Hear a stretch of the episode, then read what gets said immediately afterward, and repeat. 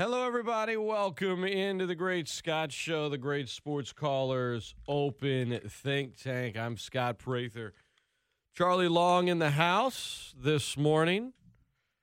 He's with me this week. Normally, Norm's in here on Thursday mornings with me to heckle me and say ridiculous off the wall things. Ooh. But uh, I don't know. Charlie, are you going to say ridiculous off the wall things? Seems like I have a standard to live up to. Uh, good luck. Thursday mornings. I don't think you can meet that one. I Sorry. guess, I guess not. There's only one Norman Locke. That's true. He'll be in this afternoon uh, with the lock in. He and Lynn. Phone lines are open for you guys this morning 269 1077. If you want to get on the show, we're going to dig into a number of things. Um, uh, the homegrown superstar, if you will, in sports. I want to kind of unpack that a little bit. Why fans love it, why younger fans don't care as much. Uh, something Conor McGregor had to say about Dustin Poirier in regards to their last fight, NBA Finals Game 2 tonight, Pelican rumors, NFL rumors, home run derby, and more. Let's dive in. So, do you like the idea of a star in sports being drafted, staying with the team, winning it all with the team, never leaving the team? Or In what it, sport? In any sport, or is it kind of like it's Yeah, fine, but it's not all that big of a deal? Well, I'm a fan of a small market, so yeah, I'm a fan of that. So this this this is more about you wanting small market teams to succeed. Which is why I'm so excited for this NBA Finals. Well, who are you rooting for? It's tough. Uh, like you'd like to be rewarded for staying with Milwaukee, but at the same time, that's bad for the Pelicans. So, So, you don't really care that much. You say you do, but if it meant that much to you, you'd be rooting for the Bucks. You just care about No, the homegrown superstar thing when it's your team. Because it's another Devin Booker's a homegrown superstar for the Phoenix Suns. Yeah, but he hadn't been there as long as Giannis. Like you haven't He's gotten been to there that. like five but years. you haven't gotten to that point yet where they're like, boy, Giannis Devin, been there like seven. Devin needs to leave. Oh, they were Devin talking about should, it. Devin should leave. the Not noise, way- the noise was starting to come up after the couple of years ago. not the same way they do with Giannis. though. Well, yeah. I mean, Giannis, they wanted in New York. When and when you're wanted in New York, they're not going to shut up about it. Sure. I also think the difference is uh, Devin. He signed that. Um, he's uh, he did sign that extension recently. I guess last off season, but no rookie that was eligible for a big max extension has. I say rookie. No player yet in the NBA history under the current structure that was a superstar has not signed a max extension at the end of their rookie deal yet. That hasn't happened. There's no really reason not to. I mean, Um, Giannis, on the other hand, it wasn't that one. It was that second go round where we've seen a lot of superstars leave, and he said, "No, I'm staying." That's, I guess, that's what I'm saying. There's the difference between Giannis and Devin. yeah, like he was, he- he was in like the 80s stage, but instead of requesting he, he, he wanted he it. had he had reached that point where we've seen plenty of guys say like I'm out and Mm-hmm. he stayed. So it feels it feels uh yeah. I, I but but what's the difference between Devin Booker and Giannis as well? Devin's from the US, Giannis is an international player. Like when it comes to guys wanting to stay put and say, "Man, I care about the city, I care about the fans," is that is there a difference between sort of American player and the international player and how they might view that? Maybe so. I, I think there might because I mean, when you think of some loyalty, like you think of Dirk, you know, Mhm. Dirk with the Mavericks and Timmy with the uh, with with the Spurs and stuff. So there might be some sort of connection with international players, like in to stay with their situations. Technically, Tim, even though it was U.S. Virgin, Virgin I mean, Islands, technically, I mean, he played for Team USA. It's true. But I forget technicalities. To your point, it's not like he's. It, there's a difference, right? Yeah. I mean, he's he- he- it's. I think I think there are a couple of things here. I think there might be a different outlook, but I also think it's like a generational thing as well. Like when you're a kid, sports are all personal. Like if you're if you're a kid that's really, you know, you're 7, 8, 9, 10, 11, whatever, if you're really really good, if you're an elite athlete, I mean, what's driving you is your love for the sport, your personal love for the sport. At some point, the business side of it comes into it. But I think when you're an adult, like, and you're a professional athlete, you have to think about the business side of it. do you still have that personal side of it? How do you outweigh one with the other? Like the whole I like it's a lot of lot of younger sports fans, if it's not their team, they're like, whatever, man, that guy has the right to do whatever he wants. He should go wherever he wants. If it's their team, they might feel a little different. Whereas the old school fan, it's like, come on. Like I remember Magic, Lakers his whole career, winning titles, Bird, Jordan, Duncan, whatever. Like I the the younger generation, like old school is like let's be honest, that's what old school means. It just kind of means like you're old. I think you have the inner you have a couple of layers here when you look at homegrown superstar. International versus American, what's the mindset? That personal versus business, almost like a kid adult type outlook on it. And then like old school generation versus new school generation. There there are a couple of different layers to it and if you if you fall in two of those three, if like whichever box you check off, whatever the majority is of those three boxes, if you check off two of them, that'll probably tell you what you need to know about is that guy going to stay or gal going to stay somewhere or are they going to leave? Yeah. I, I think the new school generation mindset, if you're not winning a championship every year, then you're a failure, right? So is that's that the, but is that is that what it is or Yeah, is it it more of a marketing thing like I need to get to this market because um well, he experienced it firsthand with Anthony Davis, right? Like he wasn't winning here. He wasn't winning a championship, and he was just like, I want to get out. He goes and plays with LeBron. They win a championship together.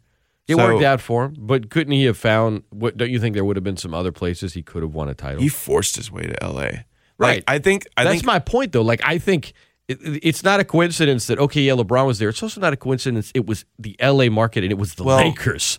I mean, the other the other teams that were looking at him. I, I mean, the only one that I think outside of LA may have been a title contender would have been the a trade of Boston, which would have been a whole domino effect. let's say let's say AD's like, I want to go to Golden State no matter what. This is back when they Warriors. Yeah, of course. You don't think he could have ended up there? I don't know what ki- what type of situation they would have had. My Like, thing is, he could say championship, and yeah, that all saying that it's about winning no matter what is always good for the superstar.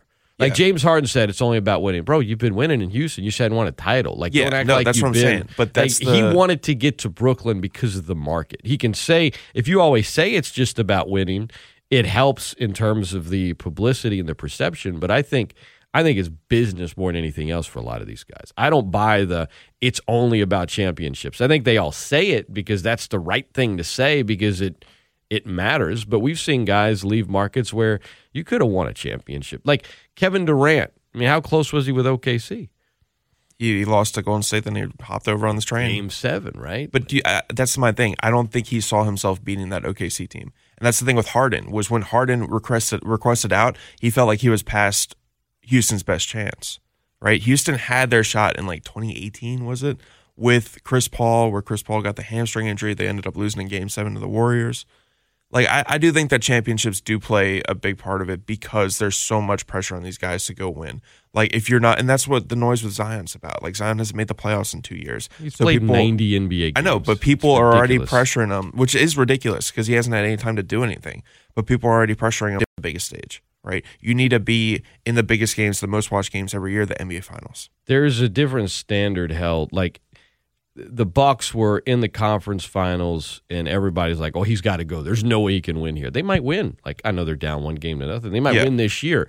If he is in the conference finals and has a two-time MVP and he's playing for the Knicks, no one is suggesting, "Oh, he's got to get out of there." No, they're like, "He can win here. He just No, needs he just needs to stick it out. He needs to look how close they are. If you're in a small market team, you can be close and everyone's like, you got to bounce. Not everyone. You know what I'm saying? Like, I think a lot of, I- I think the championship thing, I'm not saying it, it holds no merit because I think it does matter to some players. I'm not trying to poo poo your point, Charlie. My point is that I think it's totally overstated and overplayed. I think for a lot of these guys, and we're talking specifically about the NBA now, I think for a lot of these guys, it is business driven more than anything else. Um, you know, for Giannis, because and if people could say, well, that's dumb. AD could have made even more in New Orleans, yada, yada, yada. Maybe in an actual contract. But you go to LA, you win a title, you do all this stuff, you have all these other business opportunities that are presented to you right there in the moment. You can say, actually, no, you're actually making more. Here, I don't know. I, I I think guys just like certain markets. I think they make business decisions because of it, and I think the winning part is the way to make you look the best. And and if it matters somewhat, sure. Don't say it's the only thing that matters though. Yeah, I mean, AD is also hilariously unmarketable. Like his Ruffles commercials are just really funny. He just has negative charisma. Man, those yeah, he's got he's got as, about as much charisma as Mike Keurig. You know, I think we've seen that. And and I'm not I'm not trying to diss him. I mean, it's just he's not I, it's just a fact. It's, it's a fact. you know, the market size in terms of business, if you're a big enough superstar, you can do it anywhere. I don't know. I just think some people like certain organizations, they like a bigger spotlight. And when the winning comes with it, that's kind of like cool. That's awesome. There's definitely pristine around certain orgs in the NBA. Some deserve, some not. You know? like like like the Lakers were all first year. He wasn't like I got to get out of here. He's like no, I got to get people to come to me. well, LeBron going to LA was definitely his business decision Yeah. more than winning. I mean, he had already won though. For stars and superstars that haven't won, there's always noise from social media saying, "Win a ring." Like go get a championship. Mm-hmm. And I think that that does have an impact. Maybe not all the impact, right? Like I mean, of But- course LA's more more like uh, uh players like it more than say Memphis or something like that, you know? I mean, look, if, if the Raptors don't win in the finals and Kawhi leaves, I'm sure they would. I I guarantee you, his publicist team, whatever, would have been like, well, he just wants to. He feels like it's a better chance for him to win a championship. They couldn't use that Going to the Clippers. because he just won a championship Yeah. in Toronto, so they played it a little different. No, that was no, I'm just home. going Yeah. somewhere. Like it's it's going to be used as ammo, regardless of what it is, when you want to get on the move. And um, you know, and, and I, I'm not trying to say that for some of these players and for a lot of these guys, that's not part of it. I just don't think it's the the end all for them. Yeah, it's sort of the birth of the super team, right? Like the first super team was in Miami, right? Which is a attractive free agent destination.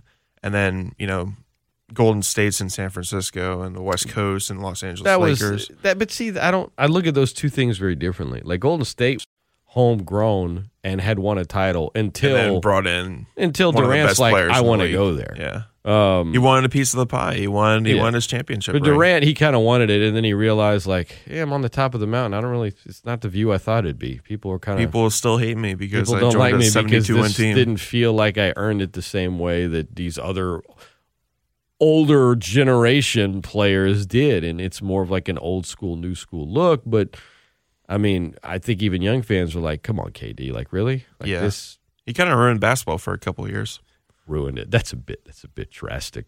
I mean, you knew going into each of those seasons who was going to win. But like things have changed. I mean, Toronto. We thought we figured they'd win when Toronto won. didn't we? Yeah, no, we did, but that and was that was more year, injury. No one, like no one had Phoenix, and yeah, some of us had Milwaukee in the finals, but I would say more had Brooklyn. Certainly, Brooklyn was the betting favorite. yeah, the thing no with one Phoenix, had was Phoenix they were they were the first two seed to not be favored in their first round matchup. Like, are things changing? Toronto wins. I hope so. Lakers, yeah, they won it last year, but I think we can agree the bubble was a.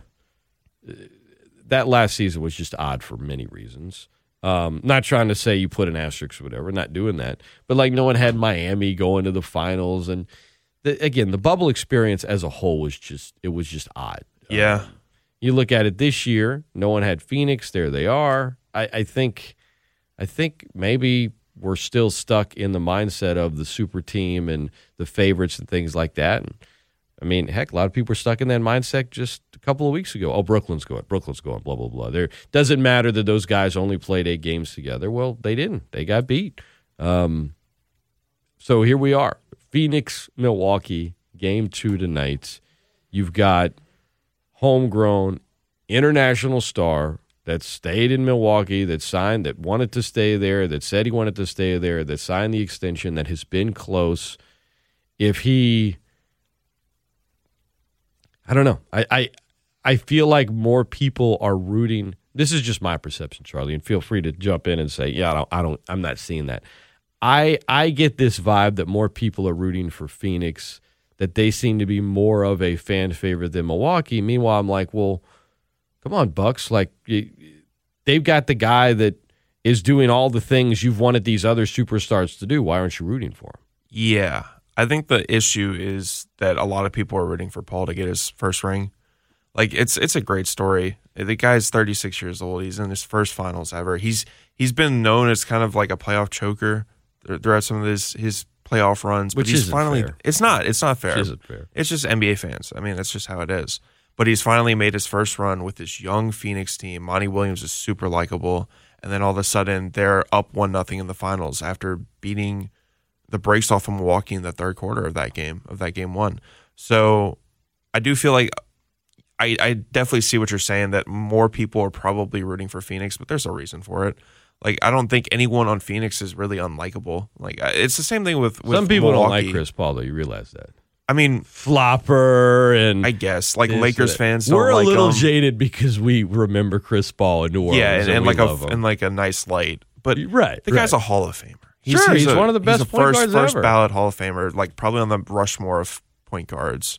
Like he deserves just- a ring. It's almost like I guess I guess the this this has been a very long winded me, Charlie, long winded way of me saying like Giannis has done this thing that many fans want superstars to do. Make it to the finals. Yeah, Well, With no, small just market. Mm-hmm. stay. Yes, stay with the team that drafted him. He's a two-time MVP. He's a superstar.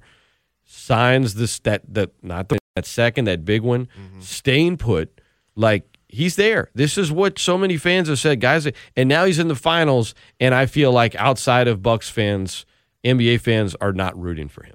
And it's like he's I he's imagine there's, doing this thing that you all wanted him to do. There's probably small market fans that are rooting for the Bucks, like maybe Memphis fans and stuff like that, and, I, I, and perhaps Sacramento. Now here's maybe, here's like, the thing. Here's the thing. I mean, I don't. I I think most are rooting for Phoenix. Now, I will say that if it was the Clippers or if it was the Lakers, that Milwaukee would have a lot of those. But then the Lakers, but then the Lakers have such a big fan base to begin with. They're just Laker fans. Like, who are Laker fans rooting for in this finals?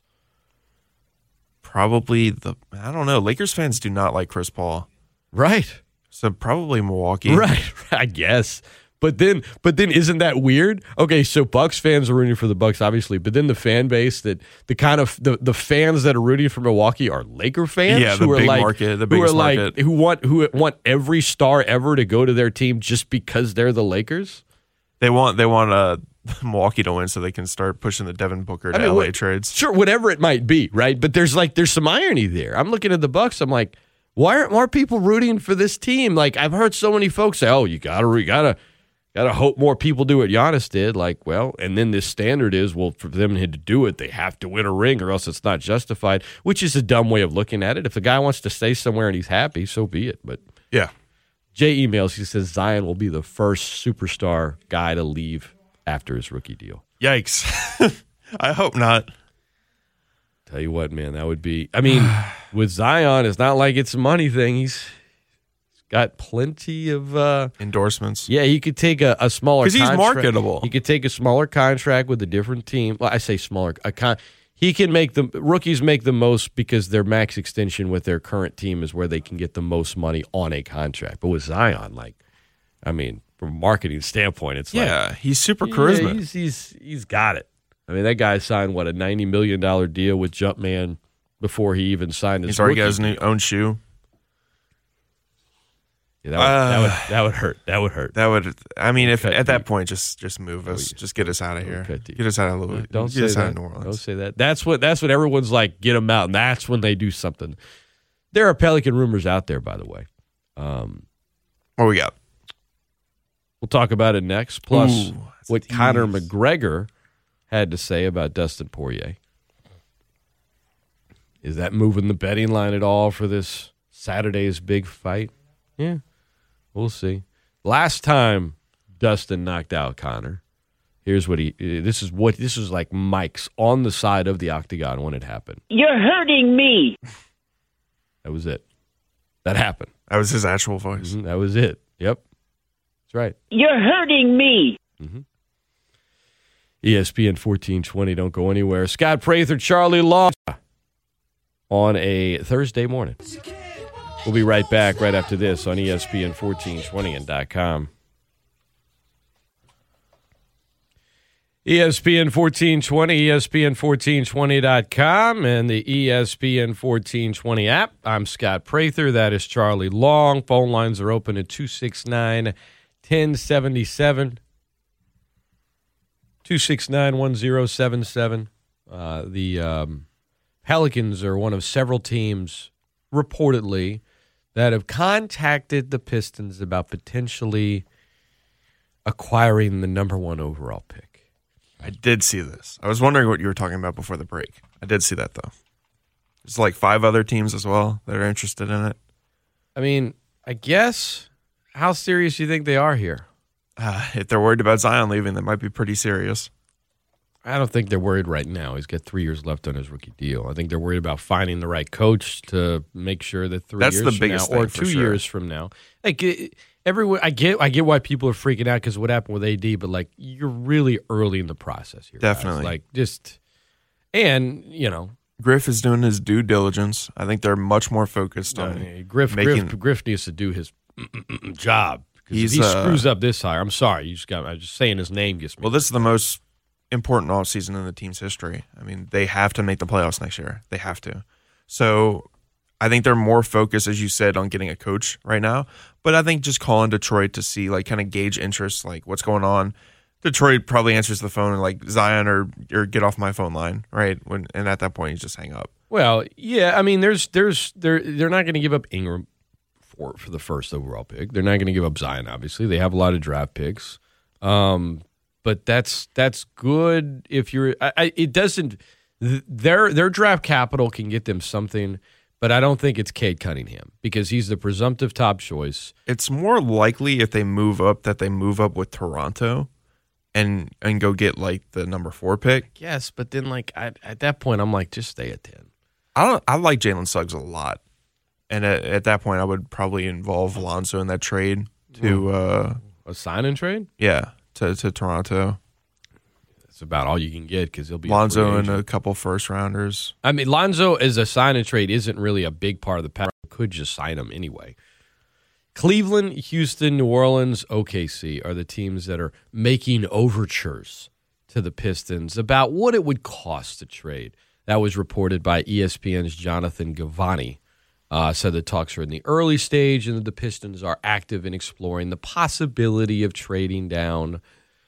We'll see what happens. I think the Pistons should just sit tight and take them, but um, you know, if their GM Troy Weaver wants to just move back or isn't a crazy fan about Cade Cunningham, guys, go for it. Go ahead. I I really like Cunningham. I think he's a great prospect. There's a reason he's the number one guy. I agree, and I don't think it's But that this is of a draft. no. I mean, it's it's a strong top of the draft. Like the top five picks or top four picks at least are all really good in my opinion. So if they move down, it's more likely that they they really like like maybe J- Jalen Green or uh, Mobley, Evan Mobley from USC. Maybe they move down a couple picks because they like that guy more than Cunningham, They and they like Suggs, like you said. yeah, they may like Suggs as well. Uh, so those top four guys are all really good. Uh, if the Pelicans are moving up in the draft, I would want to get one of those four. After that, there's a little bit of a drop off. Don't you think there's a big drop off between Cunningham and the three guys you mentioned, though? Like there's like Yeah, two no, gaps. Cunningham's there's Cunningham's in that trio, and then there's another gap. And It's and we'll not get, as we'll get to big. the phone lines in a second. It's not as big of a drop off, I don't think, from like Cunningham to like Green or Mobley versus Suggs to like Kuminga or Keon Johnson. I just don't see. I, I I find it hard to imagine Detroit passing up this opportunity. Hey, who knows, man? it's Detroit. They uh they they make the mistake and say we don't want Cunningham. We're moving back because we like another player more, and then some team swoops in and they get an all all pro point guard. So Um, bottom of the hour. Scott Prather, Charlie Long. Phone lines are open at 269 1077. Let's head to him. I think we got Josh here waiting on line one. Good morning, Josh. What's up? Man, I'm gonna be honest with you. Uh, I mean, I, I didn't really pay attention a whole lot this year to the players that are available in the draft as I have in the years past. Uh, I mean, this guy Cunningham. Let's just live in a bubble where the Pelicans make this trade. What position does he play in? Like, and do you see him fitting with the Pelicans? he's like a point forward. He's like a he's more of a point guard. Um, he was super. Su- if you if you didn't watch him at OK State, he was super impressive this year. There's definitely a reason why he's the number one projected pick. He's got he's got he projects really well as, the, as a defender. He's a big point guard.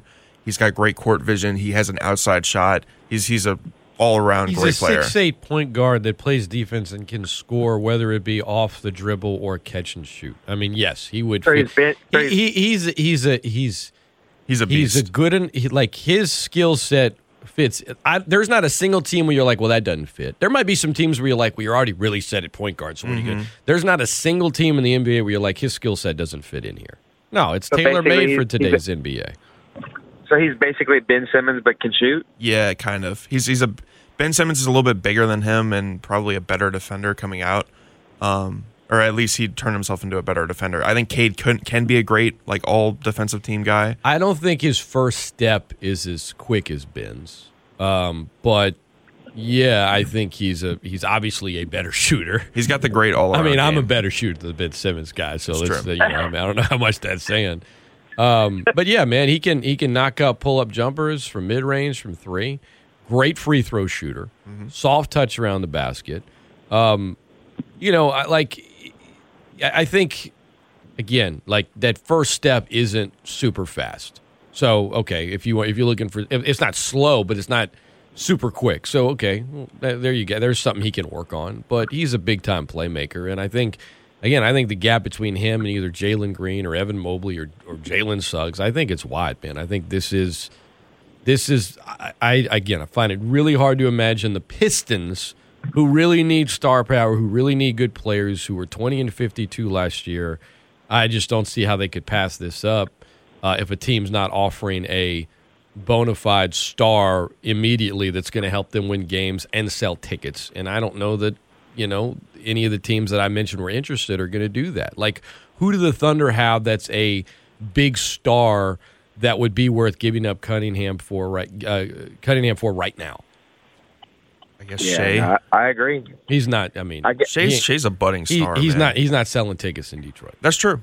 That's true. But he is a budding star. Yeah. I I like. Shai's I like good. him, but that's not like if Detroit wants to basically build long term. Okay, you're going to give me a really good player and a ton of future draft assets. Yeah. but I don't. I don't. I think.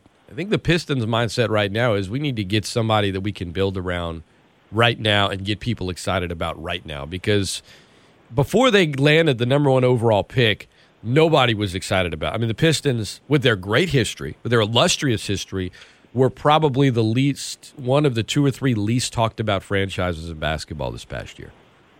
Maybe the yeah, it, least it talked seems about. like it, it seems like they've fallen more back into mediocrity because you have these teams that have usually been bad or been okay that have kind of risen to the top. So it's almost kind of like they're they've become the Browns of the league, even though the Browns are good now. But you get my point. Sure. Uh, I, I, I will say I will say this though. I, my only concern about the Zion thing, I understand that it's year three, and I understand that you know there's still some time left, but it kind of feels like a you know a couple, like a boyfriend and girlfriend, where like the girlfriend's already made up her mind she broke up with him, you know, and she's just trying to figure out when she's going to tell him, you know, like the relationship's already over and like you're just waiting for it the the shoe to fall. So I I just don't want to see that happen to the Pelicans, and uh I don't know, maybe maybe the Pist maybe you're right about the Pistons, but maybe the Pistons also see the Pelicans have you know 37 first round picks in the next four years, and maybe they'll offer a bunch of those picks and maybe turn a bunch of eight and ten and twelve spots into a first overall pick and maybe make a difference player because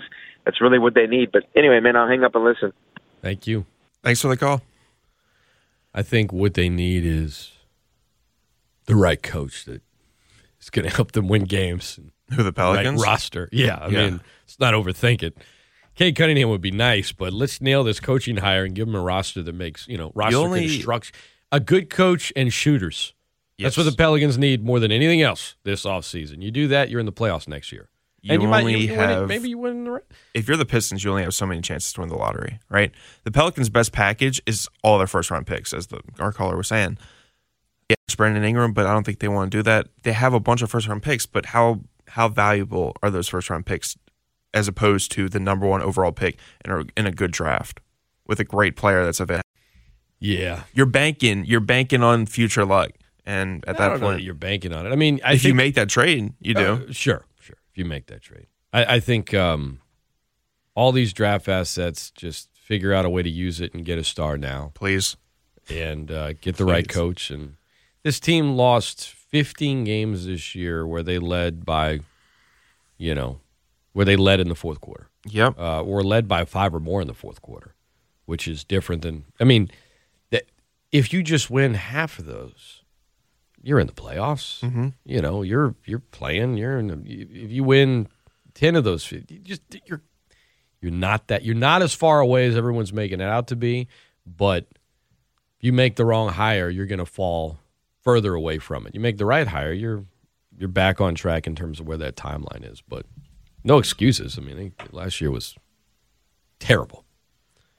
Gotta make it Stan right. Van Gundy was a really bad hire. And hearing him now say some of the things he said on some of the podcasts he's appeared on, it's like it's like there was a fundamental difference. You know, I was just trying to get this team to play a certain way, and the and, and David Griffin was worried more about environment and culture and mm-hmm. everybody caring about each other, and that's just not me. And it's like, well, then you, that was a bad hire. And David, you probably should have figured that out before you hired him. Yeah, old old school guy. Uh, worried about the X's and O's, but I mean, it's just a new school culture. We've kind of talked a little bit about it with the new players, like the new age of players. Did right. not fit. UFC 264 is coming up um, this Saturday night. It's in Vegas. Conor McGregor against some guy named Dustin Poirier. Oh, yeah, we know who that is. Yeah, the Lafayette native. Dustin the Diamond Poirier, who last time they met knocked out McGregor. In an interview published today, um, McGregor, in an interview with Stephen A. Smith, said he didn't he admitted Poirier wasn't the only thing on his mind that he uh, was quote looking past him. McGregor said he was already planning a training camp for a boxing match with Manny Pacquiao, and was just assuming he was going to win, and then was going to start that and get it in place. And said he was looking past him. Said quote I uh, said he wanted to pat him on the head leading up to the fight said there was a mutual respect. He wanted to give him his due. So basically, what McGregor's saying here is, is, is what a great trash talker. Here's some more. I need to I need to find this video so we can play the audio. But I'm always worried when I hit play that, and I haven't heard it yet, that there's going to be some like foul language. Quote: I'm a nice guy. I, I'm just not about translating it into the game. You can't be nice in the business, no matter what. In the most ruthless business of all, I am the most ruthless. It's hard to go face to face and want to tear through a man and then hold your son and your daughter and give them a bottle and feed them. A lot of vibes in this to me coming from McGregor are, yeah, I just kind of, it was more of a charitable thing for me to do. And I probably didn't take him serious. And, you know, it's just, that's on me. That's not going to happen this Saturday. Man knows how to sell a fight. McGregor also has not seemed to be as ruthless as he used to be um, once he became the, you know, half a billionaire, whatever you want to call it. I mean, just worth more than any other fighter in the game by a mile. The amount of money he's made, um, but he says that's that's not going to be the case this Saturday. He's putting on his hard hat. He's getting in there and uh, and he's getting it done. So I don't know, man. I think again yesterday the betting odds had Poirier as a very very slight favorite. Now, if you look at it, it's almost even. It's kind of changing by the day. Um, McGregor quote: "I'm going in to kill this man. Oh wow. I'm coming in with vicious intent here. Mortar shots. What else can I say? That's the way it is. I'm looking to take this man out cold." Yikes. Okay. Listen, you can call Conor McGregor a lot of things, but I think you, you kind of hit on it. He's the best salesman. Like he knows how to sell a fight. People will go. He's prime time viewing just because of like he's super intelligent in how he's like hypes up certain fights that he goes he goes into, and people pay money to see him fight like these other UFC fighters because of the way that he hypes it up. You know what I'm saying? Like that's awesome. That's what the sport needs. He he he yeah. And he just there's no bound like earlier this week, I guess 2 days ago on Twitter, he put up a screenshot of Dustin's wife. Yikes. And in it it's, it's basically a screenshot of a message he he sent her. Says accept message requests from Jolie Poirier. If you accept, they will also be able to video chat with you whatever blah blah. blah. Um I don't think he, he he who knows when this message was, right? Um, but he's just that's him just putting it out there. You know, bringing a guy's wife into it. Didn't do anything other than oh, here is her sending me a DM, whatever, and she's great. Helps him with the charity. Like they know the families have known each other. They've met. Like this is nothing more than McGregor just trying to stir something up and He's trying and to get stir people talking. Yeah. Sure. Yeah. And guess what? It works. People are like, don't do this, or oh, I can't believe he did that. All it is is like a screenshot. You know what I'm saying? But McGregor, dude, he that guy, and and eh, you know when him and Khabib were were getting at it, and Khabib owned him in the Oh, yeah. octagon. By the way, McGregor crossed some lines. Like there was there was this undertone. There was like this racial undertone to the whole got that got. It, it, at some point, he went like too far with it, in my opinion. Where it's mm-hmm. like now this is just all in poor taste, and that you have to go really far to say that when you're talking about promoting a fight. Yeah. I think you know is can can he get back to that sweet spot? And part of that is yeah he can, but he's also got to go knock people out and, and, and win, and mm-hmm. that hasn't really been the the Conor of late. Um, it's been more about just kind of the money making side of it. So, are we going to get a, a brutal, memorable fight Saturday night between these two guys? Obviously, I know who I'm rooting for. You know, Dustin Poirier all the way. Um, but Dustin, you know, he also knows what what's.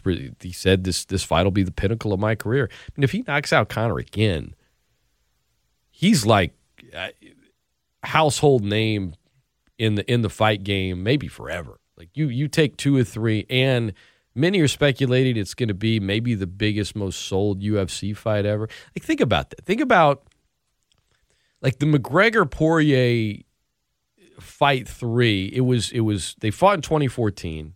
McGregor wasn't McGregor yet. Like people didn't know. Casual sports fans had no idea who he was. He was about to become this huge household name. Knocks out Poirier, whatever. Fast forward years later, Poirier's in a totally different place in the prime of his career. At that point in time, had won six of his last seven fights, knocks him out. Then the bad blood starts after. There's more trash talking because leading up to fight one, a lot of trash talking. Poirier admitted, kind of got in my head. I got it became too personal, not a business. Um, fight two, there was like this kind of it's going to be great. He's going to donate to the charity. A lot of respect. You know, I'm going to knock him out, but also respect. After the fight between that one, which was 166 days ago, and now it has been bad blood central. So Yeah.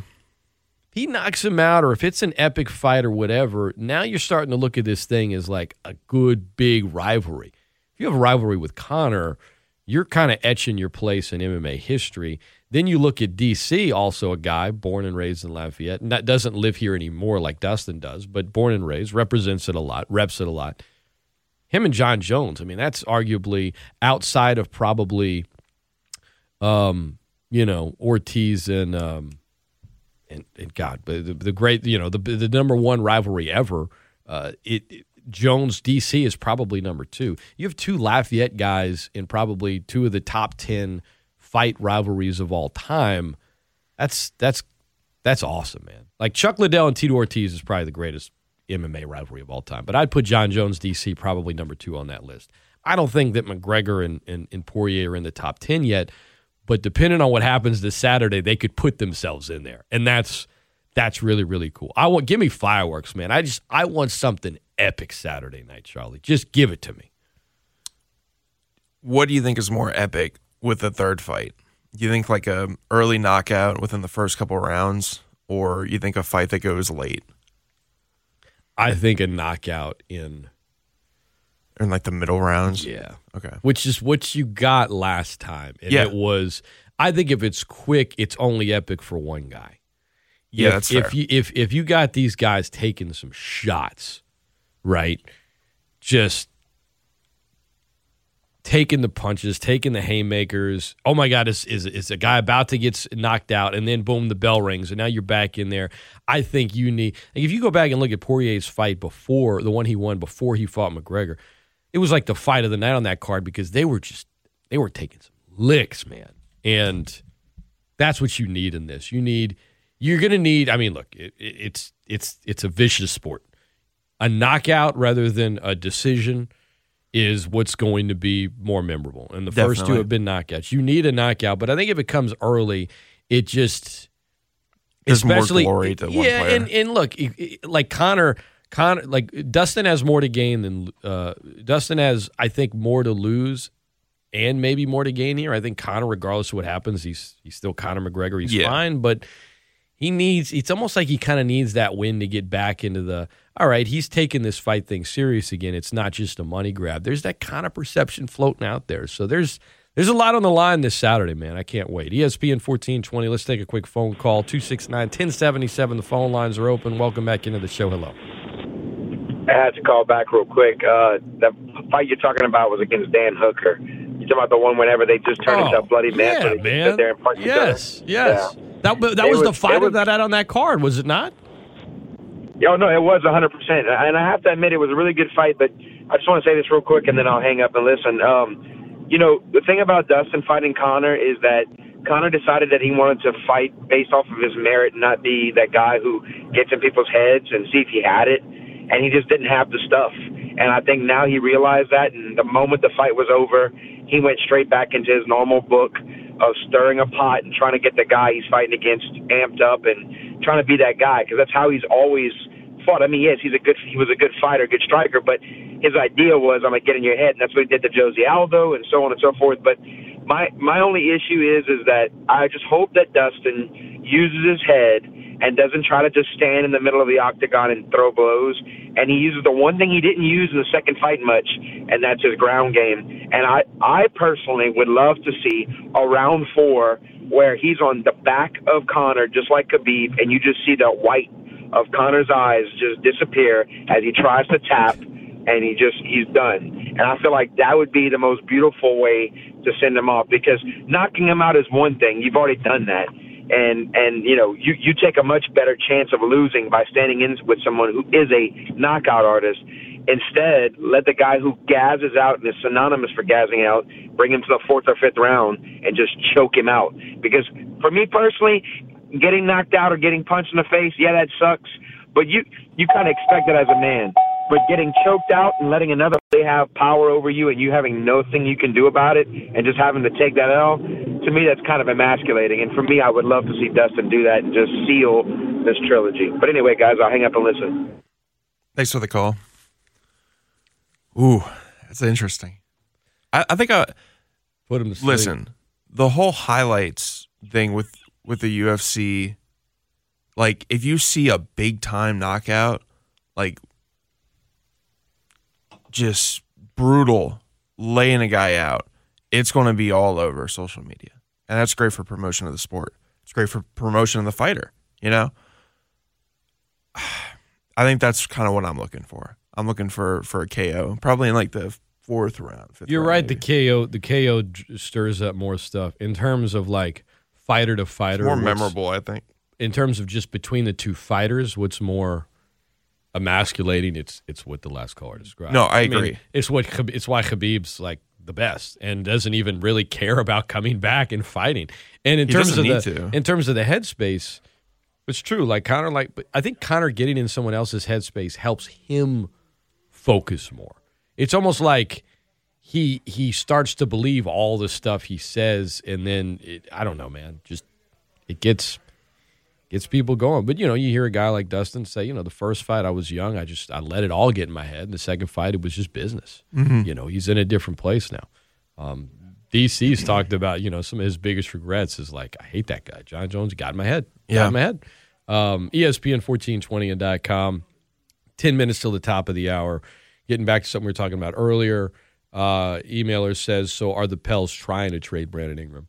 I don't think so. No. Um, I think that Scoop B. Robinson had a report out there that they were interested possibly in doing it for, a, or, or, or speculation that if you wanted to trade for Damian Lillard or whatever. I'll also say that Scoop B. Robinson has not had um, any of his uh, rumored interest NBA trade Hoogabaloo. I, I I don't I don't remember the last time any of them actually even came to fruition or even became a more of a mainstream. Yes, this talk these talks are serious, um, but I think the re, it, I, I I won't say never say never, but I think something that's telling is Trajan Langdon, assistant GM or uh, technically the GM, but second in command of the Pelicans behind David Griffin. He and Ingram were in LA together um, whenever they were watching, I guess, Clippers, Suns, and Pels were reportedly maybe going to talk to Willie Green at that time. Um, and the fact that he and Ingram were, were together and, and and discussing the team and like there have been reports out there that they've they've kind of asked him and Zion and guys a little bit about what they want in the next head coach. Are you doing all that for a guy you're about to trade? No, I, I I don't think Ingram's touchable. I think that when they committed the money to him, But no, I I, don't- I mean, I mean, if if you could get Lillard, sure, you would trade Ingram. No, I don't think they don't- do. Yeah, yeah, I think they would in a second, but I don't think that's happened. Like I don't, I don't think they've made the calls. Hey, do you want Brandon Ingram? Like I don't think that's happening. I think there's only one untouchable player currently on the roster. it seems like they're committed to BI. Sure. it, seems they're committed to the future of BI and Zion and having them grow together. I think now. the biggest thing was with BI. The the biggest thing that kind of told me that they were committed to him was his relationship with Stan. Those two did not get along. BI actually, uh, it was reported, alleged that BI did not like Stan at all. And there's rumors that if we would have brought Stan back, that BI would have requested a trade. That's how much that they didn't get along. That's Lynn and I had talked about it a couple weeks ago. Because we decided not to bring back Stan and move on from him, go get a new coach, and the two guys that we're mostly looking at with Charles Lee and Willie Green are younger guys that maybe can relate better to the players because they've played before. What about Fred Vinson? Are we all just saying? Are we "Yeah, overlooking him?" He'll probably be back, but not as the head coach. Like, are it seems unfair that if they end up hiring Fred Vinson as head coach, people will be like, ah, I don't like it. And yet, every player on that team loves the guy, Yeah, he's got an established relationship with the players. and he gets New Orleans, and he's been there, and Yeah. he's and he's he played professionally for a long time. Granted, it was it was overseas, but the guy played for like 15 years of professional basketball. Um, I don't know, man. He's I mean he's been in New Orleans for for like 11 years. But that's my point: is that they're mo- they moved on from Stan because they're looking to get a younger guy that relates to these players more because they know that Stan couldn't relate to guys like BI and Zion. Vinson is 50 years old, which he feels younger. He's been there for so long. Everyone, like, he's one of those guys that like he just stays there through every coaching change because the the organization loves him. The players that stay seem to love him. If this guy's a good coach and all the players relate to him and love him, and, and he help, obviously help improves people's shooting, why wouldn't you take him as a serious candidate? It's almost like that that thing that works against you where you stay somewhere long enough and you're never going to get promoted because you're just always viewed as like that guy in, in, in, in any line of work, right? You go somewhere else, do something big for another company. Now the one that previously had you is like, oh, wait a minute, man, come back. Sorry, we only used you this way. Like you see that in business, you see that in other aspects of life. That kind of feels like like if Fred Vinson had left for a little while and was an assistant somewhere else and was doing the same thing he's doing in New Orleans, there would be more buzz around him about the next head coach. It's almost like, well, we already know what you do. Well, you really don't. You've only seen him in this role of an assistant coach. You don't know what he could be as a head coach. So I don't know, man. I I, I don't know if they're just including his name in there as as almost like, yeah, right, right. It, it's kind of what it feels like.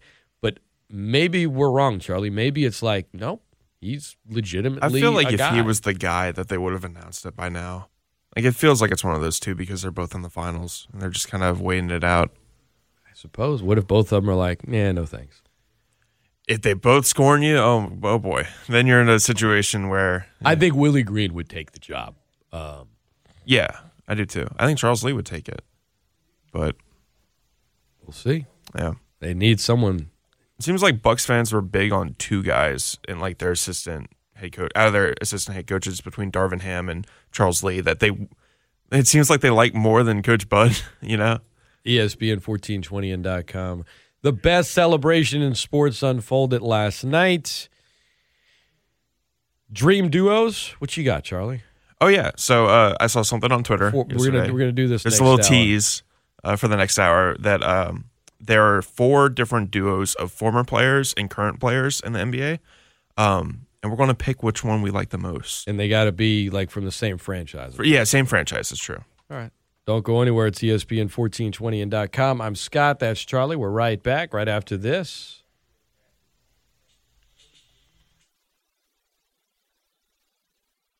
Hello, everybody. Welcome into the 8 o'clock hour of the Great Scott Show, the Great Sports Callers Open Think Tank. Scott Prather, Charlie Long.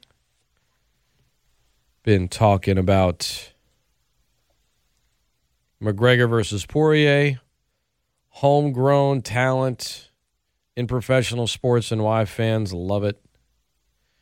The, the reality is, in regards to that, I fans just love when the best players on their favorite team like where they're playing and want to stay there.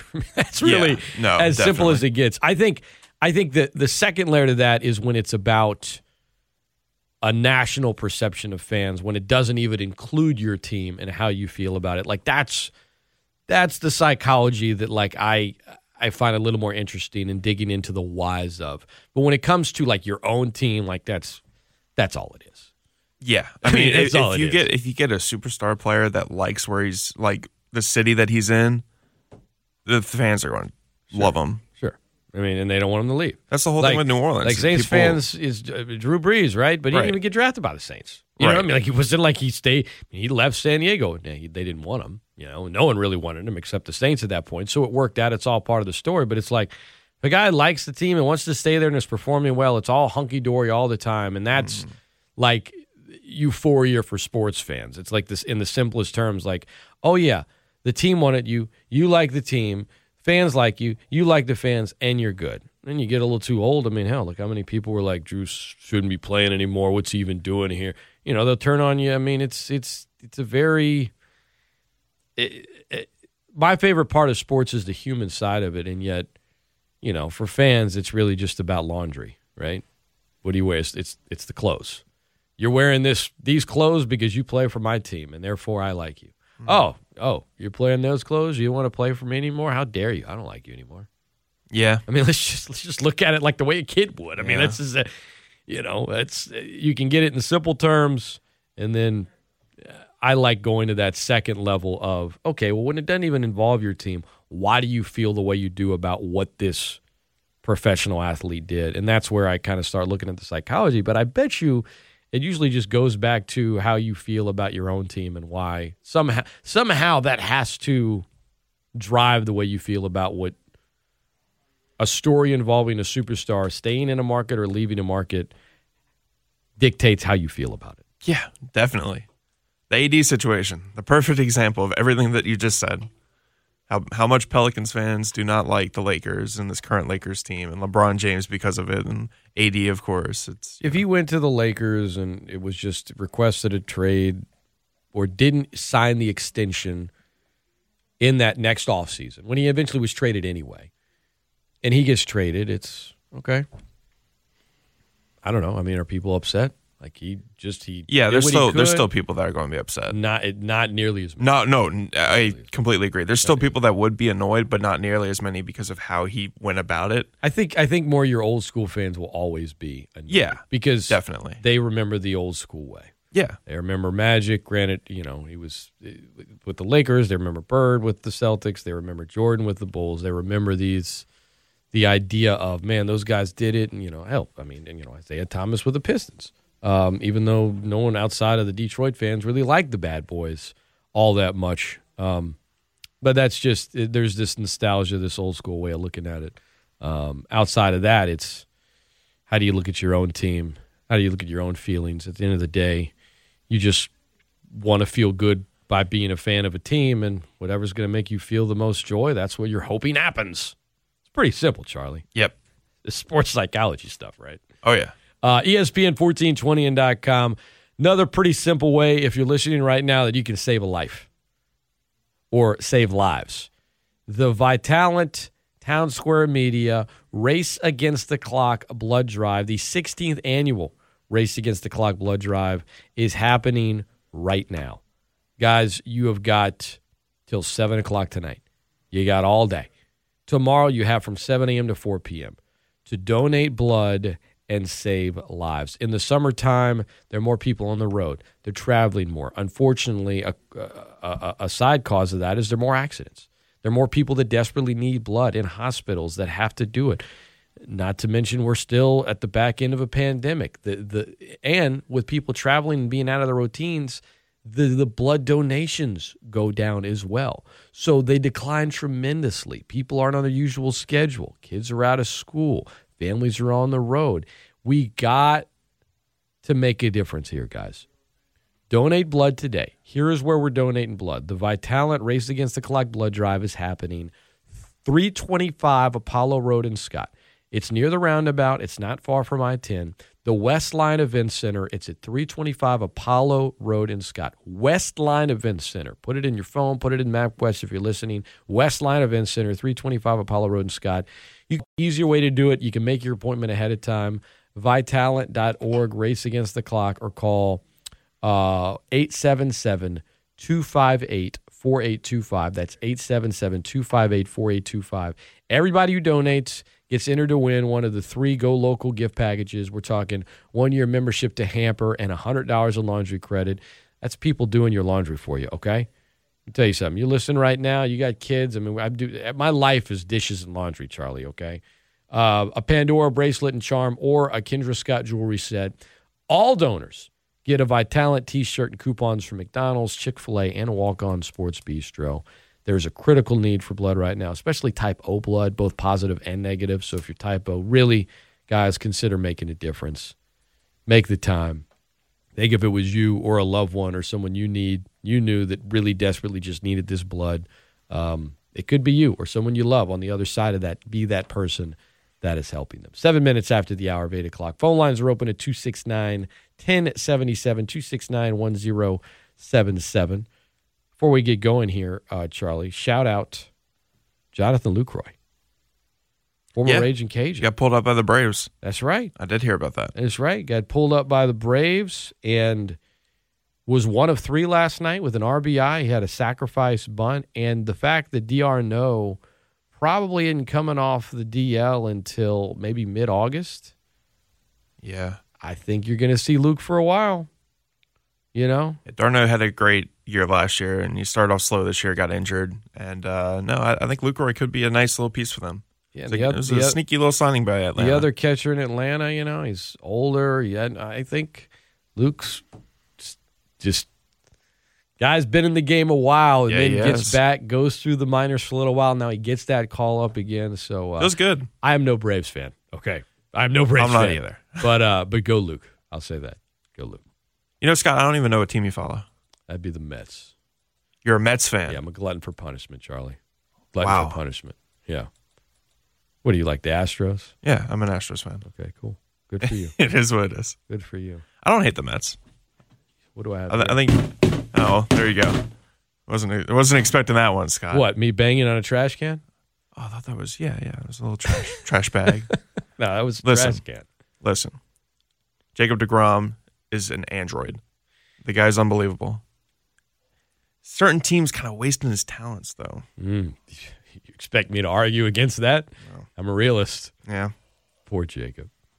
I, he's he's the, the, Jacob ca- the guy's. DeGrom in, in, in New York right now, the Mets, and our boy Shohei Ohtani with the Angels.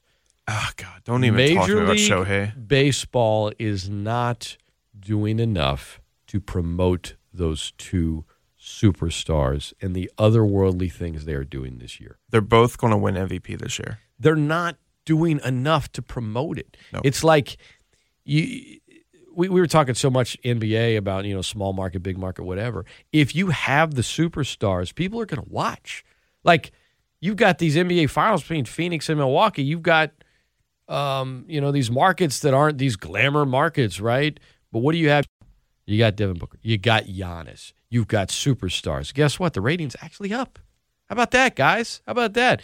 In the NFL, man, I mean, superstars, right? You you you could put Brady in Tampa Bay, people are going to win. They end up winning the Super Bowl, but like it. My my point is, right now the NBA, despite what what's been said for the last couple years, we're seeing in the playoffs with these ratings that market markets aren't as important as like just have the stars wherever they are. I mean, why are the Pelicans on TV a ton? Not because they're good, because it's Zion.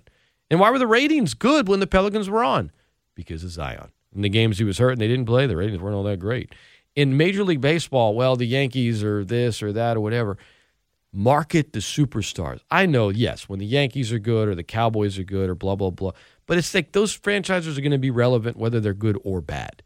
Like, market your superstars better. Like Ohtani, if he's if he's if they're if the Angels are going to be on national TV, MLB should be promoting the you know what out of it. If Degrom is starting and that thing's about to be on ESPN, they need to promote the ever loving you know what out of it. And it's just kind of like, well, you know, ratings aren't as good, and I wish the Yankees were better. And oh, Red Sox, Yankees, they don't like each other. They're playing. Okay, cool. That's fine. We, we've seen the song and dance a hundred times. It works. That's great. Find another song and dance as well. Like these people, it, it if it, you've got the Mets fans, you've got the Angels fans, you've got the hardcore baseball fans interested. Get the casual fans interested by promoting your stars. And I think MLB has done a very poor job in the last decade of promoting their superstars. Yeah, I mean that's that's very apparent. But with Ohtani, I'll, I'll say this: I'm nervous for Ohtani. I just have a terrible feeling that the Angels are going to waste him just like they did Mike Trout. And look, we were talking earlier about how if you're not winning a championship, that your career is being wasted, that you're not, you know, people will say like get off this team or whatever. With baseball, it's a little bit different, but at the same time, It is different though. It's It is. different in baseball. it is. But at the same time, you feel like Mike Trout, one of the best players of the generation, was wasted on the Angels because they never, they barely, they never sniffed the playoffs. Right? He made the playoffs one time in One his time, career, One time. And they got swept out of it by the Royals. I think in like 2015, 2014 was it? Uh, So- it was in 2015. Yeah. Yeah. So he made the playoffs one time in Royals, his The. Royals beat the Mets that year in the World Series. Yeah. I do remember that. He's also he's also just 29. Um, he's got some time left. I mean, I in in like I don't know. Even I just Mike Trout kind of is is like as good as he is. Like who is more exciting? All right, who is more exciting right now? Jacob DeGrom or Mike Trout? If DeGrom's pitching or if Trout's playing in a game is going to get three or four at bats, and one game's on ESPN and the other's on ESPN two, and your favorite team isn't playing, Charlie, which one are you watching? I'm a pitchers person, so I'm watching DeGrom. Let's say let's say it's Ohtani. If I'm a casual It's- it's- fan- let's say Ohtani's on a different team. You can't really do the exercise with Trout. Let's say Ohtani's on a different team, okay, what team is he on? A, a, a team that isn't a glamour franchise. Let's say it's the Royals, whatever. Let's just say he's on a different team, not the Dodgers or Yankees or Cubs or A glamour, a Red non-glamour franchise that's Let's not a winner. Let's just sure. Okay. Sure. Let's even though the Royals won, it was five. It, and now they're you know Yeah, back to being the Royals. they're back in the dumpster. Um, they like if Ohtani's playing and Trout's playing, and they're on two different channels. Which one are you watching? Ohtani or Trout? Yeah, I know it's we can't do it in reality because they're on Is the same Ohtani team, pitching? Let's just let's say no. Come on, bro. You're watching. Can you imagine can you right imagine, now? Can today, you imagine you're Ohtani? yeah, of course. But could you imagine Ohtani in the NL? How much of a weapon that would be be? amazing. Be amazing. Send him to New York.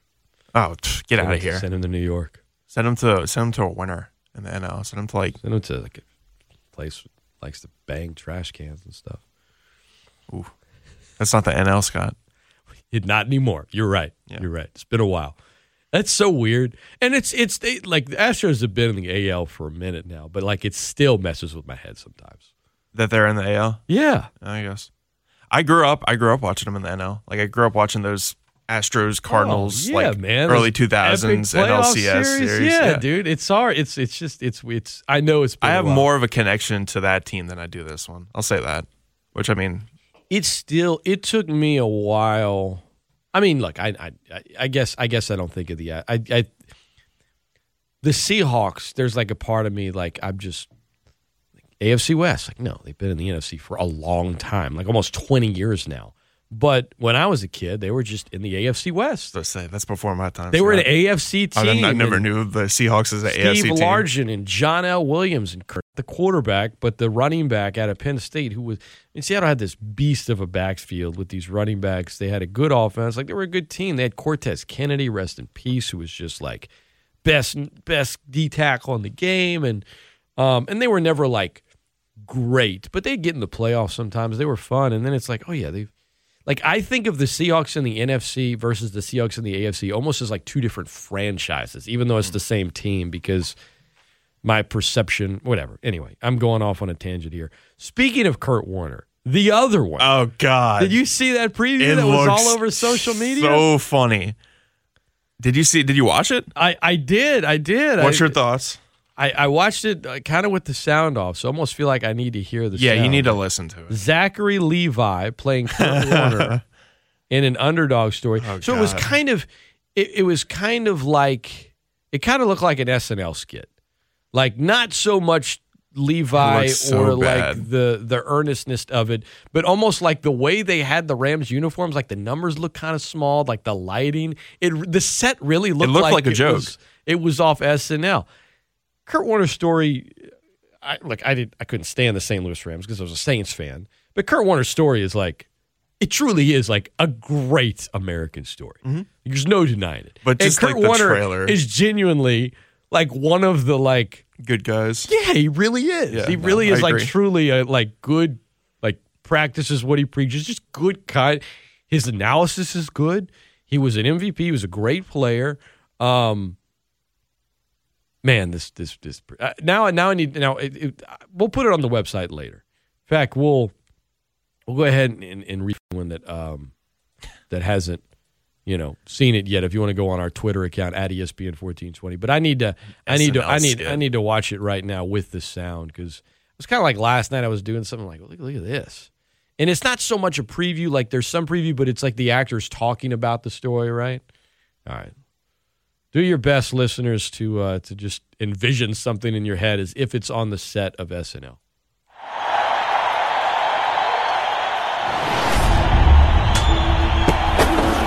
This is an arena for gladiators, Warner steps into it. for warriors who want a second chance. When I was a kid watching Kurt Warner play football, everybody knew the story. He was working at a supermarket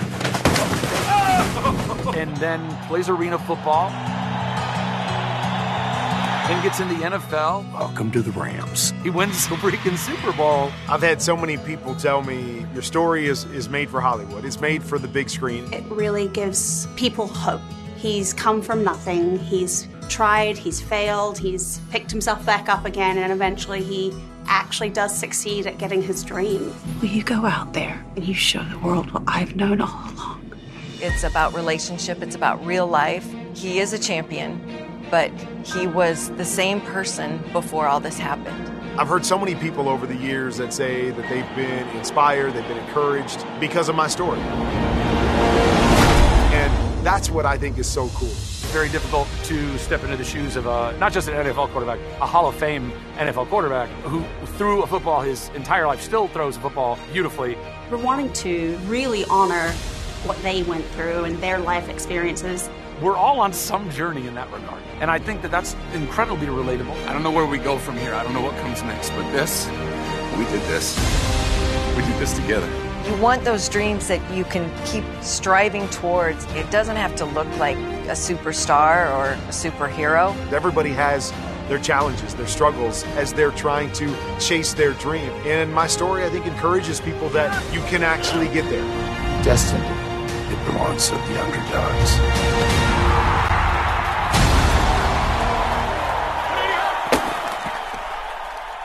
You know what? You guys are all just haters. That looks like a good, feel good movie. I don't. I mean, what's what's wrong with that? The funniest part of it is Dennis Quaid. The two shots of him as Dick Vermeil. It looks like totally over the top. Listen, I like Kurt Warner. I think he's What's as wrong, we said, wrong, he's a what's wrong with that preview? It looks it looks pretty bad. What? What's what? It just doesn't. It looks. I don't know. I, I don't listen. I'm not a big sports movie guy. Like I think the best sports movie is probably The Sandlot, but just it, It's a true story. It looks cheesy, man. Well, so what? It's a true story. What do you? Why do you hate people fulfilling their dreams, Charlie? Why? What, oh what- yeah, that's that's that's the reason. that is. What, what's what's wrong with you? no, no, no, no. American underdog, and Charlie's over there. Like now, after hearing the audio, It looks just- it looks cheesy with But- like but- Hollywood production. so you know, like I again, I just I saw it yesterday without any of the sound, uh, and I'm just like, why are the nu- why is the number thirteen like so small? It looks so weird. Like the set looks weird. Why is it so small on there? And Levi does not look like the most agile guy throwing the football, but like Kurt Warner, it's not like he moved swift in the pocket, but his release was like really quick. And Levi looks like he's out there like throwing like a, you know, a medicine ball. The release is so slow, and that's part of it. It's it's maybe hard to accomplish, but like, I don't know, man. Why do you why do you hate feel good things? It's your problem? It's a true story. It is a true story. And Charlie just hates people, you know, he hates Hollywood producing a feel good movie about a guy fulfilling his dreams and inspiring others. I hate Hollywood jumping on a bandwagon of a good story like that. So what would you you want it to be like a, a deep, dark, No, no. independent film? I just don't want it- I don't want it to Kurt be Warner made. hit rock bottom and No, his life was in shambles. Like that's that's like the new Ben Affleck uh, basketball movie, which I thought was hilarious. Like that was that was a that. terrible movie. I didn't watch that. Was it based That's- on a true story? No, but like Okay. that's what I'm saying. It's This is a why does story. Hollywood need to make it? Why not? Well, first of all, the answer to that question is always to make money. By the way, I guess. always. Why does Hollywood make a movie to make money? What, what do you what do you want to just like have them? You want to just watch We Are Marshall all the time and you get depressed? No, but like it's I don't know. It just looks cheesy. It looks cheesy, Scott. Well, uh, so I'm not going to say it. I mean, what do you want it to not be cheesy? I guess I got to ham it up because of Kurt Warner, the person. Like, right, correct. I mean, that's But the- like, it's the Kurt there's Warner there's story. a line I feel like It's the where Kurt it, Warner it passes maybe a little bit of realism to more like oh this is a Hollywood movie. Well, I'm sure there'll be some of that. Yeah. It's Hollywood. I mean, you just watched the preview. All right, the Dennis Quaid played by playing Dick Vermeil looked looked pretty funny, and then the Rams uniforms. I'm like, why, why, why? Would yeah, the football shots look bad. That's that's what it. Because like yesterday when I was watching without the sound, I was like, what, like what are they doing here? No, yeah, when they're in uniform and I mean, go watch it. Go watch it yourself. But only like it's on one Twitter. of them had like a green screen, and and maybe it'll look different by the time it gets to Who knows? uh, theater slash on demand or however you watch movies these days. I don't know. I just don't know why you're hating a pure story. great American story. It really is a great American story. It really is. It's hard. There's part of me that like. I mean, look, I used to make fun of the Rams at Kurt Warner any chance I got when I was younger because I just couldn't stand the team because them and the Saints were like. I mean, uh, early 2000s, it was like heated because they were they used to be in the same division. It was like this in division rivalry. And like 2000, 2001, the Saints against the greatest show on turf was like intense, man. Regular season games, a playoff game. It was like just the Ram. They had they seemed to have the Rams number. They would talk all this trash. They hated each other. It was that they need a, if they have some of that realism in the movie. Now it's on, but then the Saints will be painted as like the villains. Yeah, Hey, definitely. you know what they need to have in the movie to end it? They just need to have Bobby McCray when Kurt's on the Cardinals. Just the last play Kurt, of Kurt Warner's career was against the 09 Saints team in the playoffs. It was January of 2010. I remember that game. Will Smith, rest in peace, picks him off and like jumps up at the line, picks him off, starts running, and Kurt chases him and doesn't see Bobby McCray coming from his blind side, and McCray just laid him out. Just brutal hit, legal. Kurt's out with a concussion. That was the last snap of his career. I think they at least need to include that, right? Uh If depends. they if it wants to be it like might just be about him if- making if- it big time. they're not going to include it. No, they're not going to include it. No, They I'm should. just saying. Like, I don't think that they'll go through his entire career. No, no, they they won't include that. It seems like an origin story of Kurt. but if you wanted to do Like, like, if you wanted to do like an 80s style like Hollywood sports movie, McCray would somehow be a character yeah, he'd be the big plays bad. against in high school, that he plays against at Northern Iowa, that he plays against in um, the Arena League, and then that he like beats in the Super Bowl, and then at the end maybe he hits him. Uh, they wouldn't have that part at the end. You know, they have they, they had like have the Super Bowl game. game where like yeah, this is this is full Hollywood cheese at this point. They they'd have like the Super Bowl game where like McCray gets like the big lick on him at the start of the game, and then like Mm-hmm. late in the game, like fourth quarter, final minute of the game, McCray's chasing him down from from like the the the blind side. He sees him and he throws a beautiful like forty yard Isaac touchdown Bruce, pass. touchdown. That's Yeah. it. I, it'll probably end with like they beat the Titans in the Super Bowl. Titans come up a yard short, um, and then Kurt runs over to his wife and has this moment, gets the trophy. Thank you, Jesus. Roll the credits. In There the sequel, Bobby McCray. Oh, boom. yeah. yeah. The 26 sequel's a little bit less feel good than the, after the hour. than the first movie. I, I respect Kurt Warner. I do too. I just um, and I think it could be a good yes. All be look, man. I got got kids. I mean, you know, My son might want to go see that. That's that's Sure. a, that's a sports movie I could take him to. I'm not going to sit there and be like, "Let's stay home and watch any given Sunday, kid." You know what I mean? Have Let's- fun, let's- Scott. let's Let me know how it is. Let's not watch how you know Cameron Diaz, the owner, walks into the locker room and just everyone's just kind of hanging out in there. That's not, that's not something I'm going to watch with my kid right now, Charlie. just hate, man, just hates it. You you're going to watch the movie. You're going to act like you're not, but you're going to watch the movie. If it's good, if people's like, look, it looks it What looks like a movie. Say? They're going to say, "Oh, it was, it was it was a feel good movie. It was good." That's what they're going to say. It's weird in that it, it kind of looks. I said SNL skit. It almost kind of looks like it would be on like a Lifetime, like a like a like a TV. That's that's kind of how I. Get it looks like kind of, but I also don't think they've they they've. You a put in all Lifetime the- fan, Scott? Uh, no, I don't think. I don't even have Lifetime. I don't. Even have, I don't have cable. I don't Hallmark think- movies, you know. there you go. Like Yeah. a Hallmark. It, it it it looks like a Hallmark. That's that's kind of the vibe I get from it too, which is why I think it's kind of cheese. But once Hollywood I've seen, I watch, I watch Hallmark movies during Christmas as a joke, dude. Like, you know what I mean? All those movies start out with you know Hallmark sports movie. Christmas. Some woman ends up in some small town that is like looks like the Her set- hometown. Looks like the set was designed in like a snow globe. Yeah. You know, there's this perfect snow falling everywhere. She wanted to be a baker, but you know what? She just got she got attracted to the big city life as a lawyer. Then she meets some guy that happens to be like 30, somewhat wealthy in a small town, very handsome, and like just helps children and like dying animals. And wouldn't you know it, by the end of the movie, Merry Oh, Christmas. man. Did I did I wrap it up for you? Yeah, there? that's that's about it. E ESPN 1420 and .com. When we come back, dynamic duos in the NBA. Would you take AI, excuse me, take AI and Joel Embiid, or would you take Devin Booker and Charles Barkley? Times. We'll throw other teams in the mix as well. The debate's coming up next. Don't go anywhere. It's the Great Scott Show, ESPN 1420, ESPN1420.com, and the ESPN 1420 app.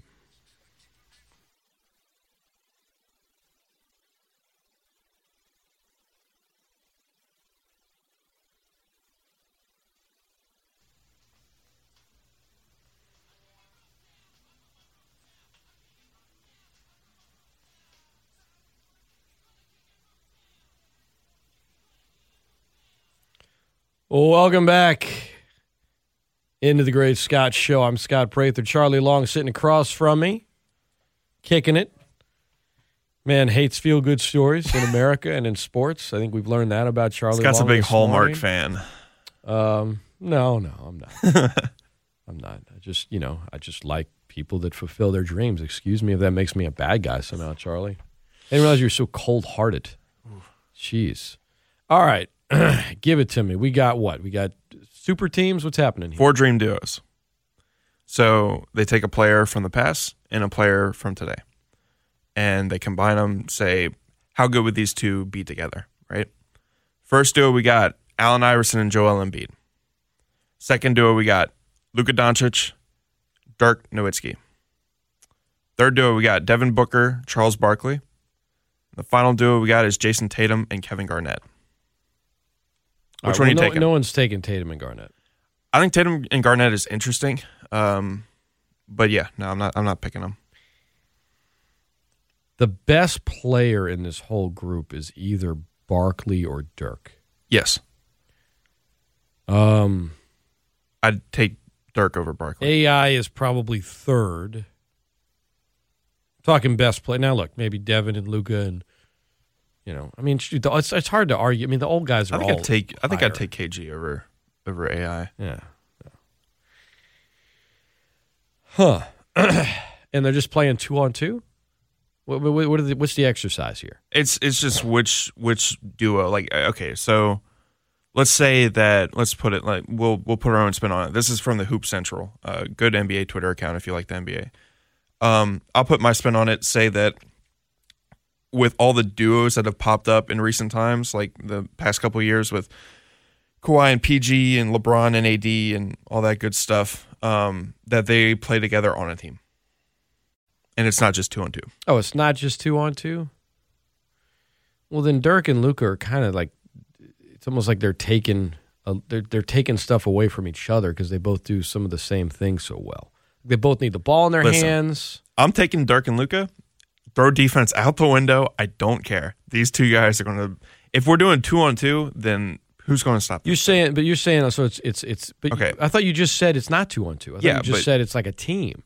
If I we're doing that- if we're doing two on two, there no one's stopping the two of them. I- if it's a team, I'm still I'm still picking them. They both need the ball in their hands too much, so I can't go there. But they're both so efficient with the ball in Um, their hands. I think I can't go there because it's I need if it's a, if it's a whole team, probably leaning toward AI and Embiid or Booker and Barkley because the other one can do great things. Like they don't they're not taking away from each other. They're elevating one another. So, I mean, look, Barkley at his peak was just, Barkley and Booker are a really good pair. Barkley at his peak is I- that's is my one number of the, two. Is one of the best ever. AI is probably one of the tough. I mean, go go back and look at the team he led to the freaking finals. The finals. I mean, the number two option on that team offensively was Aaron McKie. They had Mutombo, but they didn't get him until like the latter part of that season, and that's rebounding in defense. I mean, Eric Snow's like your big. Uh, can he make a clutch shot? Like that's what he was working with in the finals. It was all AI, man. But AI, because it was all because it always had to be on him. You know, it was how much are you getting it to a guy like an Embiid? So I, I think I'm actually going Booker and Barkley here.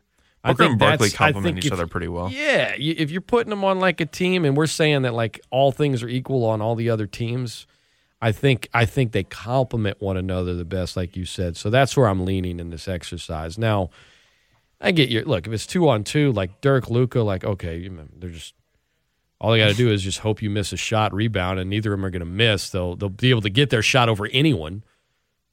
But you know, Barkley and Booker. I mean, Barkley could Even with a five on five, I can't imagine like the two man offensive game of Luka Doncic and Dirk Nowitzki. Like it's just unstoppable. And I get Barkley, the inside game, the rebounding, like one of the one of the best rebounders of our time, of all time. A, first of all, AI would just he would fly past Luka and Dirk every time.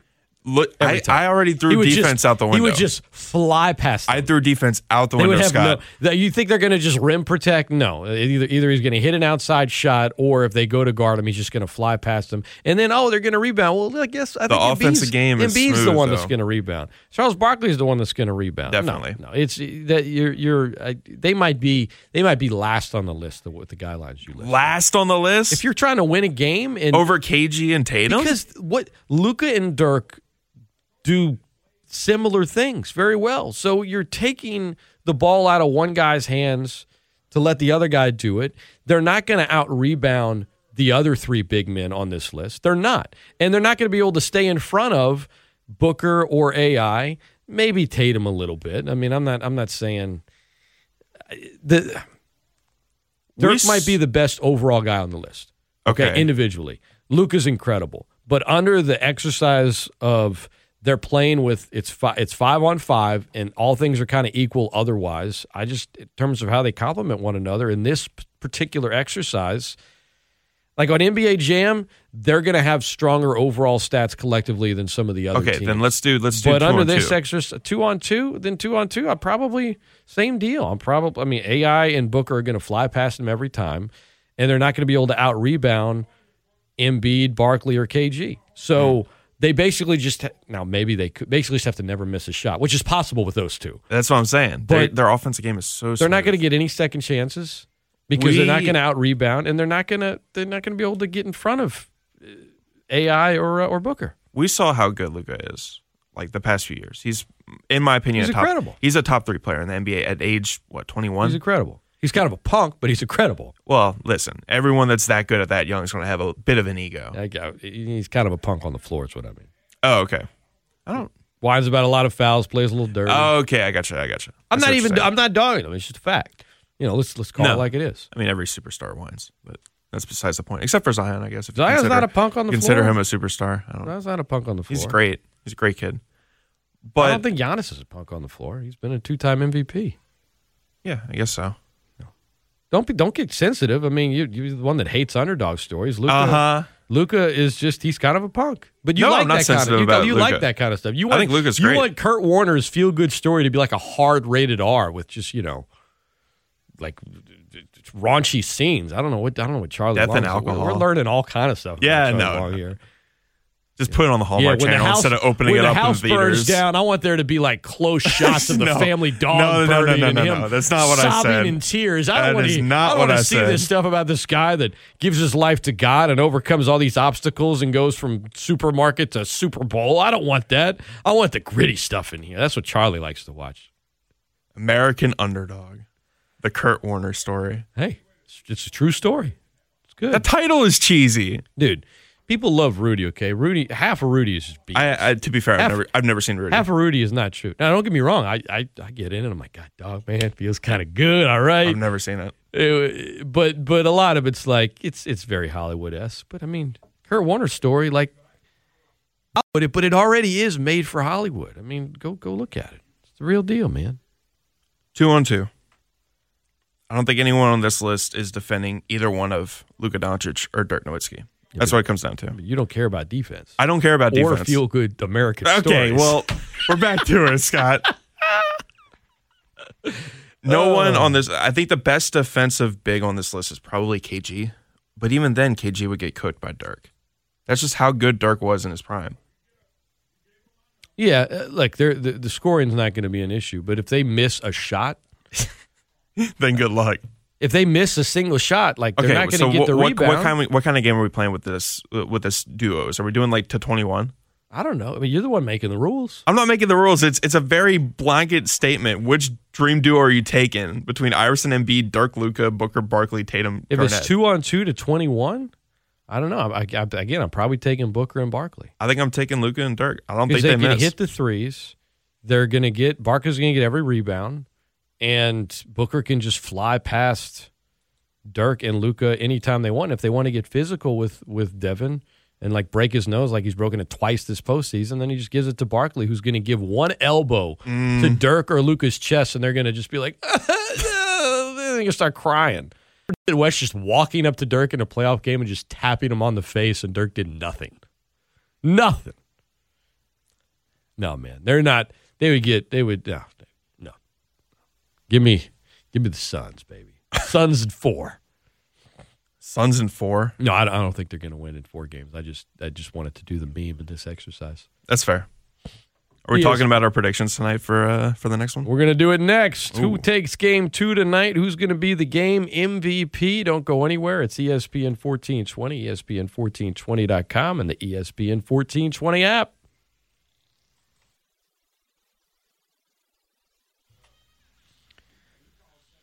E ESPN1420 and .com. Welcome back into the Great Scott Show.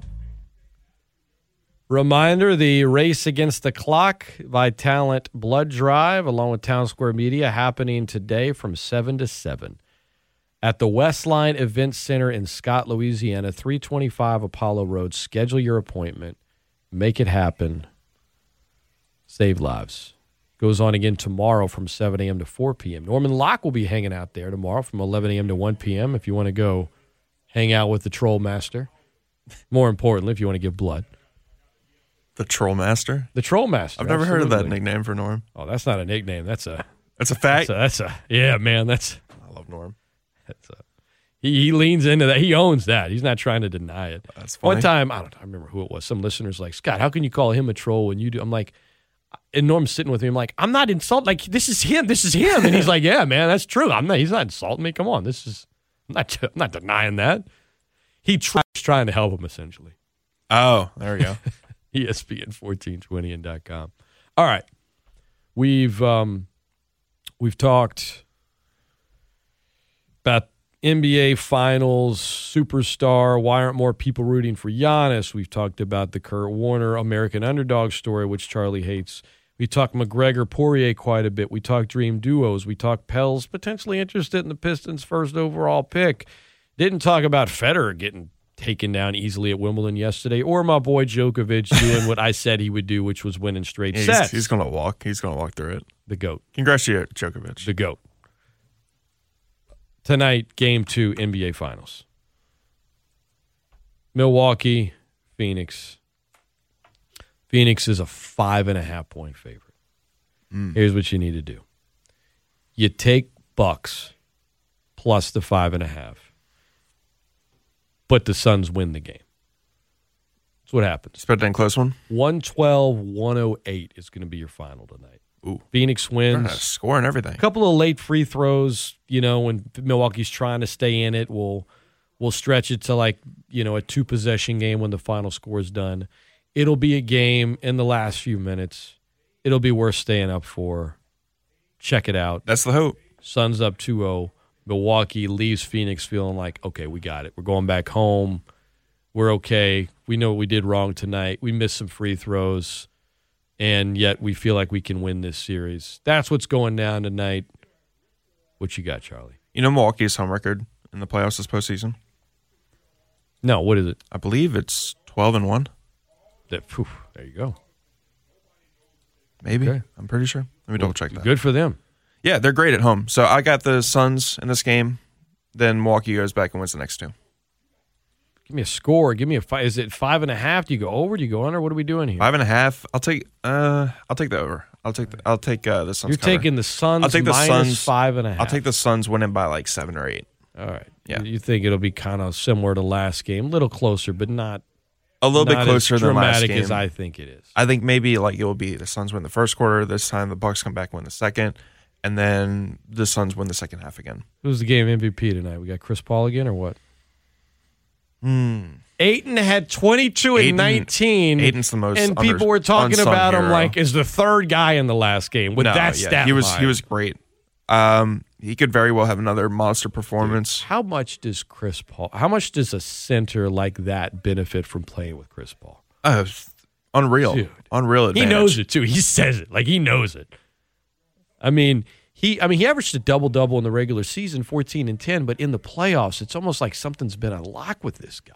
Yeah, Ayton. He's only twenty two. Ayton getting the chance to play with him. He was the former number one overall pick. I mean, getting a chance to play with a Hall of Fame point guard as a center, it unlocks a lot of your capabilities. One that is is is I mean, Chris Paul and John Stockton are the two greatest point guards in the pick and roll of all time.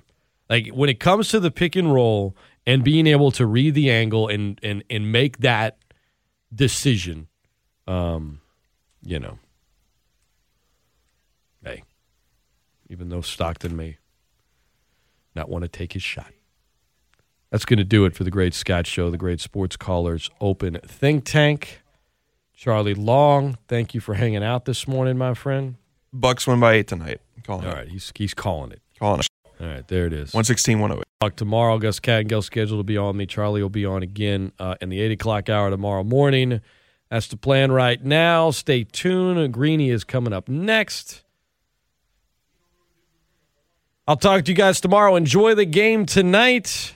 Go donate blood. Make it happen. And don't be like Charlie. Don't hate on feel good stories. Don't don't hate on an American underdog, Kurt Warner. Charlie Long hates the underdogs. Oh, yeah. The E ESPN1420 and .com. If you missed the show or parts of it, subscribe to the Great Scott Show podcast on your favorite podcast platforms.